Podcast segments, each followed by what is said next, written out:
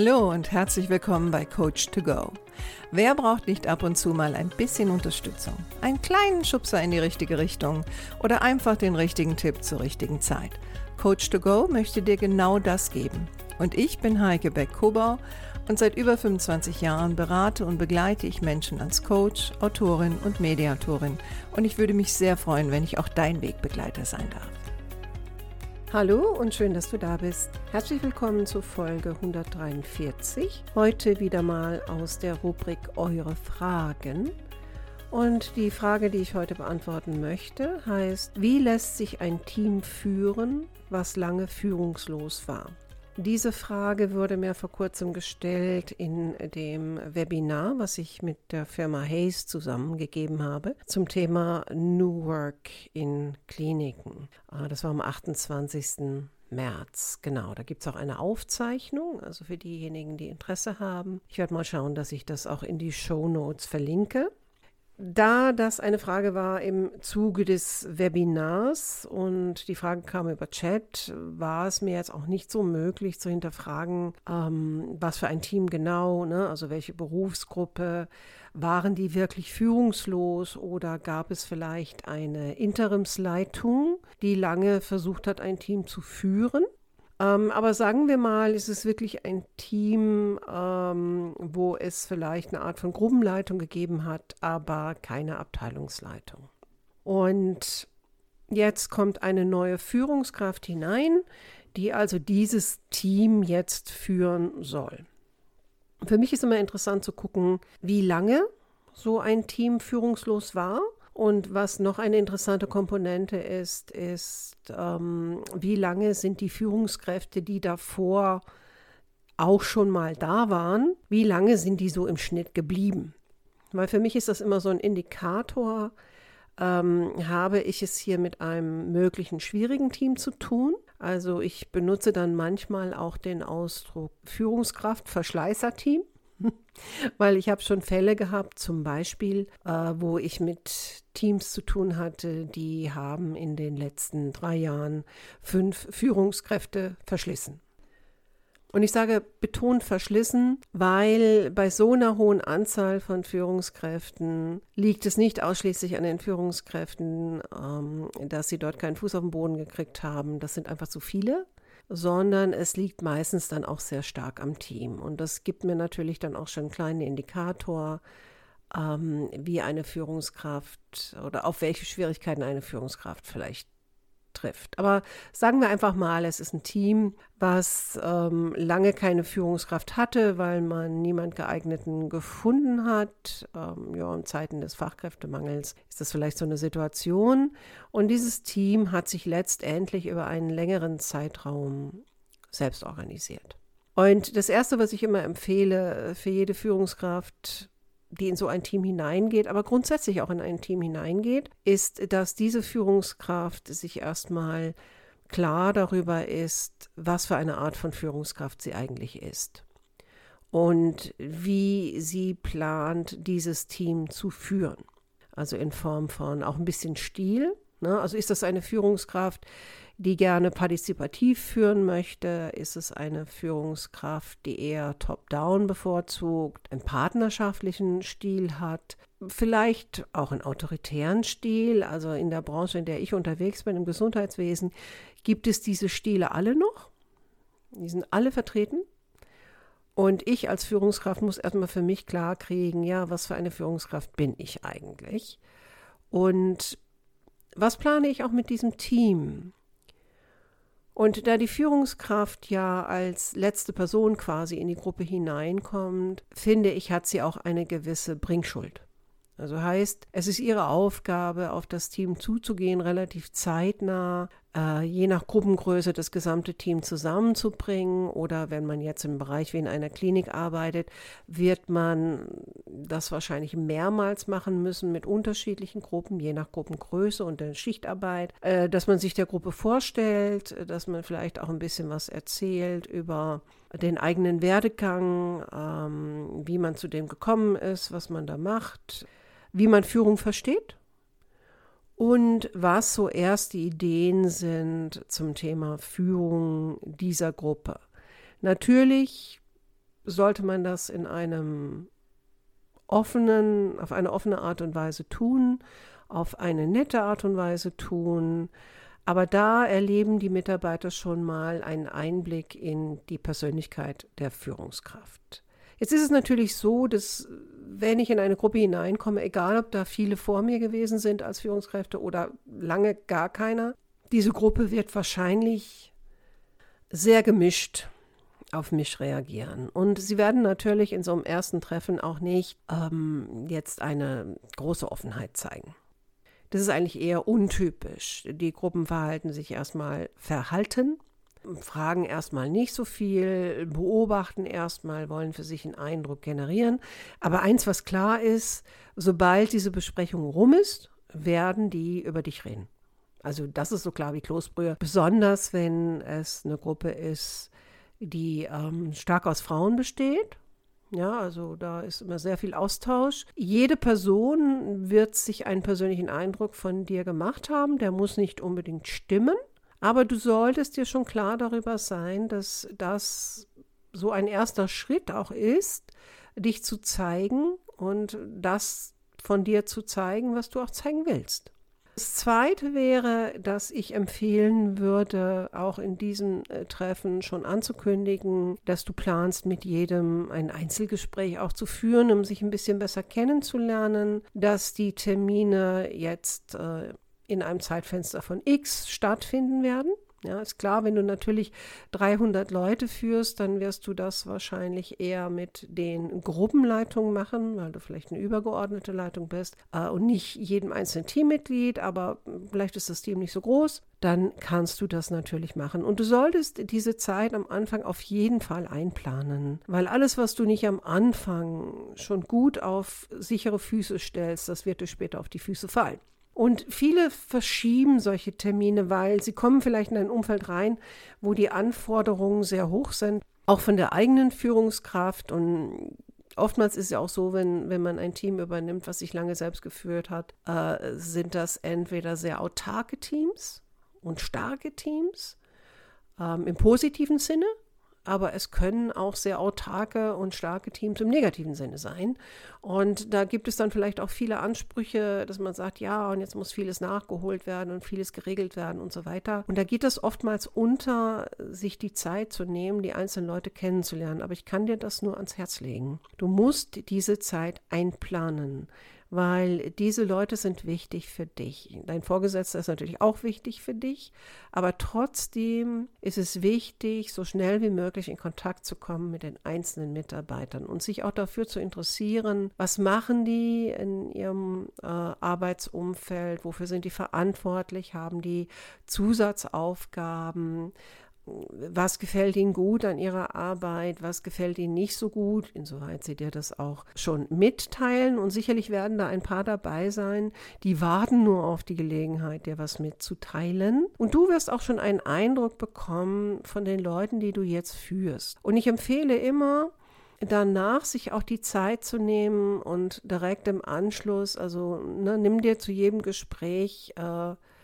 ich sag mal so eine Dreiviertelstunde Zeit, auf jeden Fall plane im Vorfeld, was du diese Leute auch fragen möchtest, ja, was du gerne von ihnen wissen möchtest. Und dann nimm dir nochmal zehn Minuten Zeit im Anschluss, um dir ein paar Notizen zu machen zu der Person. Wie hat die Person auf dich gewirkt? Was hast du für einen Eindruck? Was sind möglicherweise Stärken oder Schwächen? Was hat sie vielleicht auch für Wünsche geäußert oder Bedenken geäußert oder vielleicht auch Frustrationen geäußert? Also auch das ist möglich. Also äh, je nach Gruppengröße wirst du natürlich alle möglichen Typen da drin haben. Und manche werden so Einzelgespräche nutzen wollen, um einen guten Eindruck zu machen. Andere werden Einzelgespräche nutzen wollen, um mal so richtig abzukacken. Die dritten werden verschlossene Muscheln sein, äh, in denen aber vielleicht eine Perle schlummert.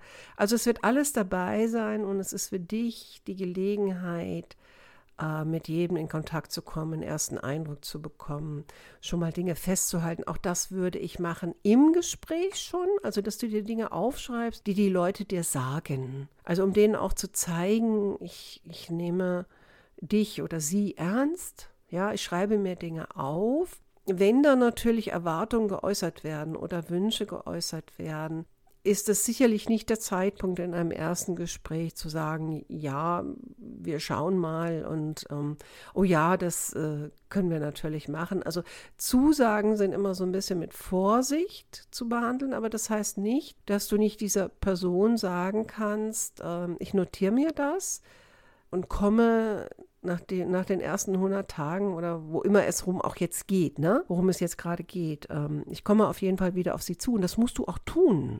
Weil das ist so die Zeit, ne? wo die, ja, auch die machen sich ja einen Eindruck. Und an der einen oder anderen Stelle werden die dich vielleicht auch austesten um zu schauen, ja, ist das jemand, der verbindlich ist oder ist das ein Schwätzer oder ist das äh, eine harmoniebedürftige, weiche Führungskraft? Also auch du bist natürlich im Gespräch und auch danach stark unter Beobachtung. Also nutze die Zeit wirklich gewinnbringend für dich und auch für die andere Person. Schreibe dir Dinge auf, werte es nachher nochmal aus, leg dir Dinge auf Wiedervorlage. Du musst wieder auf die Leute zukommen. Zeig ihnen, dass du verbindlich sein kannst. Also das ist auch so etwas, mach dir im Vorfeld Gedanken, was soll über deine Persönlichkeit am anderen Ende auch ankommen. Ja, bist du ein verbindlicher Mensch? Bist du ein organisierter Mensch? Bist du ein offener Mensch? Bist du tolerant? Also all diese Dinge. Je mehr Zeit du dir auch nimmst, ähm, bevor du die Stelle vielleicht antrittst, also ich würde es nicht machen, erst wenn ich da bin, sondern wenn der Vertrag unterschrieben ist und du wirst ja wahrscheinlich schon ein paar Informationen bekommen haben und du hast ja vielleicht auch schon mal ähm, deinen neuen Arbeitsplatz besucht. Und da wurdest du ja auch schon beobachtet. Also auch da versuche einen guten und freundlichen Eindruck zu machen. Und dann fang relativ schnell an, dir Gedanken darüber zu machen, wie du dieses Einstiegstreffen mit dem gesamten Team, wie du die Einzelgespräche führen willst wie du dich als Führungskraft präsentierst, wie du dich als Führungskraft siehst. Also alles, was du zu diesem Zeitpunkt investierst, wird nachher für dich hilfreich sein. Was Mitarbeiter auch immer sehr schätzen, ist nicht nur, dass man mit ihnen Gespräche führt, äh, sondern dass man sie auch an ihrem Arbeitsplatz besucht. Und ich weiß, das ist für Führungskräfte, äh, die neu reinkommen, ist das sehr zeitintensiv. Das ist mir klar. Aber es ist immer wieder etwas, was ich höre. Ne? Also Mitarbeiter streben ja nach Wertschätzung und für viele ist es ein Zeichen der Wertschätzung, wenn die Führungskraft sie auch an ihrem Arbeitsplatz besucht und sich die Mühe macht, nicht nur mit ihnen zu reden, aber auch mal zu sehen, wie sie so arbeitet und ähm, sich dafür interessiert. Ja, und was deren Probleme vielleicht auch sind, ohne zu sagen, dass du sie sofort lösen wirst oder vielleicht auch lösen kannst, keine Ahnung, je nachdem, um was es geht. Aber interessiere dich für jeden Einzelnen und merke auch mal für dich, wo merkst du, dass du vielleicht, ich meine, du bist auch nur ein Mensch, so ein bisschen in Widerstand gehst, ja? Also welche Person ist dir sympathisch, welche nicht und wenn nicht, warum? Äh, was ist es an der Person, ja, was dich vielleicht so ein bisschen stört oder wo du so ein bisschen innerlich auf Abstand gehst? Das sind natürlich die Personen, auf die du auch später achten musst, dass du nicht unfair denen gegenüber bist oder deine Antipathie, die du vielleicht hast, äh, zeigst. Äh, das ist einfach unprofessionell. Ähm, aber du kannst dir das sicherlich bei deinen Notizen auch mal vermerken. Äh, versuche herauszufinden, wie haben die das organisiert? Also wie haben die sich selbst organisiert in der Zeit, wo sie keine Führungskraft hatten? Und was hat ihnen, also wenn die schon länger da sind, äh, was hat ihnen an der letzten oder vorletzten Führungskraft gefallen und was vielleicht auch nicht? Also sammel Informationen. Das ist die Zeit, Informationen zu sammeln, auch von dir etwas preiszugeben, ähm, gut in Kontakt zu kommen und dann daraus auch eine einen Führungsleitfaden zu entwickeln. Ja, wenn du für dich glaubst, dass du so langsam so ein Bild hast von den Leuten, die du dort führst, kannst du auch langsam anfangen zu planen, wo willst du die hin entwickeln, äh, wo siehst du vielleicht mögliche Schwächen, wo siehst du Stärken. Und grundsätzlich natürlich aus der Information, die du gesammelt hast, vielleicht auch die ein oder andere Idee mitzunehmen, an die du vielleicht vorher nicht gedacht hast, was du vielleicht umsetzen möchtest oder wenn nicht, das auch zu kommunizieren und auch warum zu kommunizieren. Ich weiß, das ist für Führungskräfte eine große Aufgabe, weil es zeitintensiv ist. Aber es, es lohnt sich. Und in der heutigen Zeit des Fachkräftemangels ist es auch wichtig, den Leuten zu zeigen, ich interessiere mich für euch und ich interessiere mich für eure Arbeit. Und natürlich auch das Thema, je nachdem, ne? also wenn die vorher die Erfahrung gemacht haben, dass jetzt waren sie lange führungslos und davor gab es so eine Drehtür. also Drehtür ist bei mir immer, kommt einer rein und der nächste geht wieder raus und dann ganz schnell kommt wieder der nächste. Auch wenn du selbst so ein bisschen vermutest, dass die Gruppe selbst daran ein bisschen schuld ist, dass die so viele Führungskräfte hatten, nichtsdestotrotz werden die wahrscheinlich sich selbst nicht in der Schuld sehen.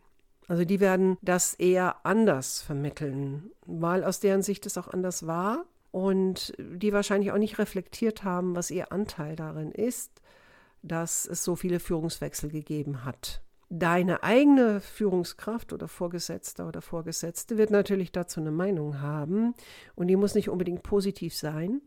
Und du musst schauen, du wirst ja diese Informationen auch vorab schon teilweise mitbekommen haben oder durch die Blume mitbekommen haben. Lass dich nicht zu sehr steuern von dem, was andere Leute behaupten. Mach dir deinen eigenen Eindruck. Und sei am Anfang nicht zu empfindlich, wenn du an der einen oder anderen Stelle auf Widerstand stößt oder das Gefühl hast, boah, das ist aber ein bisschen zäh hier äh, oder dass die Mitarbeiter vielleicht selbstständiger arbeiten, als dir es vielleicht lieb ist oder als du es gewohnt bist, dann muss man sich natürlich auch daran erinnern, wenn die sich wirklich selbst geführt haben, haben die sich auch daran gewöhnt. Und wenn du jetzt gewisse Teile ändern willst, dann werden die nicht begeistert sein. Also auch da dir zu überlegen, wann willst du das angehen und wie willst du das angehen. Und im Grunde genommen brauchst du natürlich erstmal einen guten Kontakt zu deinen neuen Mitarbeitern und musst auch ein bisschen Vertrauen etablieren, bevor du gleich mit Änderungen reingehst. Und, und oft ist es ja so, dass von anderer Stelle ja dann oft gewünscht wird, dass sofort Veränderungen stattfinden. Aber das würde ich dir nicht empfehlen, weil du sitzt am kürzeren Hebel. Du willst nicht, dass die Leute weglaufen, die kennen sich alle, die haben eine gewisse Dynamik. Du bist erstmal alleine auf weiter Flur und wenn dein Vorgesetzter oder Vorgesetzte konfliktscheu ist, dann hast du da auch keine Unterstützung zu erwarten. Also galoppier nicht zu schnell voran, aber natürlich auch nicht zu langsam. Also das ist ja immer so die Gratwanderung. Ne? Und ich merke so, wenn dann junge Führungskräfte reinkommen, die sind oft hoch motiviert, vielleicht auch noch frisch aus dem Studium oder fast frisch aus dem Studium und schießen dann übers Ziel hinaus, besonders bei älteren Mitarbeitern. Also auch da gilt es ein bisschen vorsichtig zu sein und vielleicht das Tempo an der einen oder anderen Stelle etwas zu drosseln und auch mal zu gucken, was ist eigentlich im Rest des Unternehmens so Usus, nicht? Also ähm, wie führen denn andere und äh, was gibt es noch für andere Teams? Und je mehr du dich auch für das Thema Psychologie interessierst als Führungskraft, desto besser ist das. Weil letztendlich geht es um Menschen und du musst auch ein bisschen einordnen können, wo kommt vielleicht Widerstand her. Und ganz, ganz wichtig, nimm Widerstand oder anfängliche Nichtbegeisterung, nimm das nicht persönlich. Die haben alle eine Geschichte erlebt in der Gruppe, mit vorherigen Führungskräften, mit dem Unternehmen. Äh, und nur weil du jetzt reinkommst, ist nicht automatisch alles gut und ist auch nicht automatisch alles anders. Also sei geduldig. Und ich empfehle jeder Führungskraft, aber besonders die, die in solche Teams hineingehen, sollten sich vorher schon mit dem Thema Umgang mit Konflikten auseinandergesetzt haben, weil das Thema ist vorprogrammiert. Und nimm Kritik nicht zu persönlich, versuche da professionell mit umzugehen und lösungsorientiert mit umzugehen. So, das waren jetzt relativ viele Tipps. Wenn du in dieser Situation sein solltest, kannst du dich natürlich auch gerne mal bei mir melden. Und ich wünsche dir dann auch sehr viel Erfolg damit. Es ist nicht einfach, aber auf der anderen Seite ist es natürlich auch toll, ne? als Führungskraft in ein Team hineinzukommen.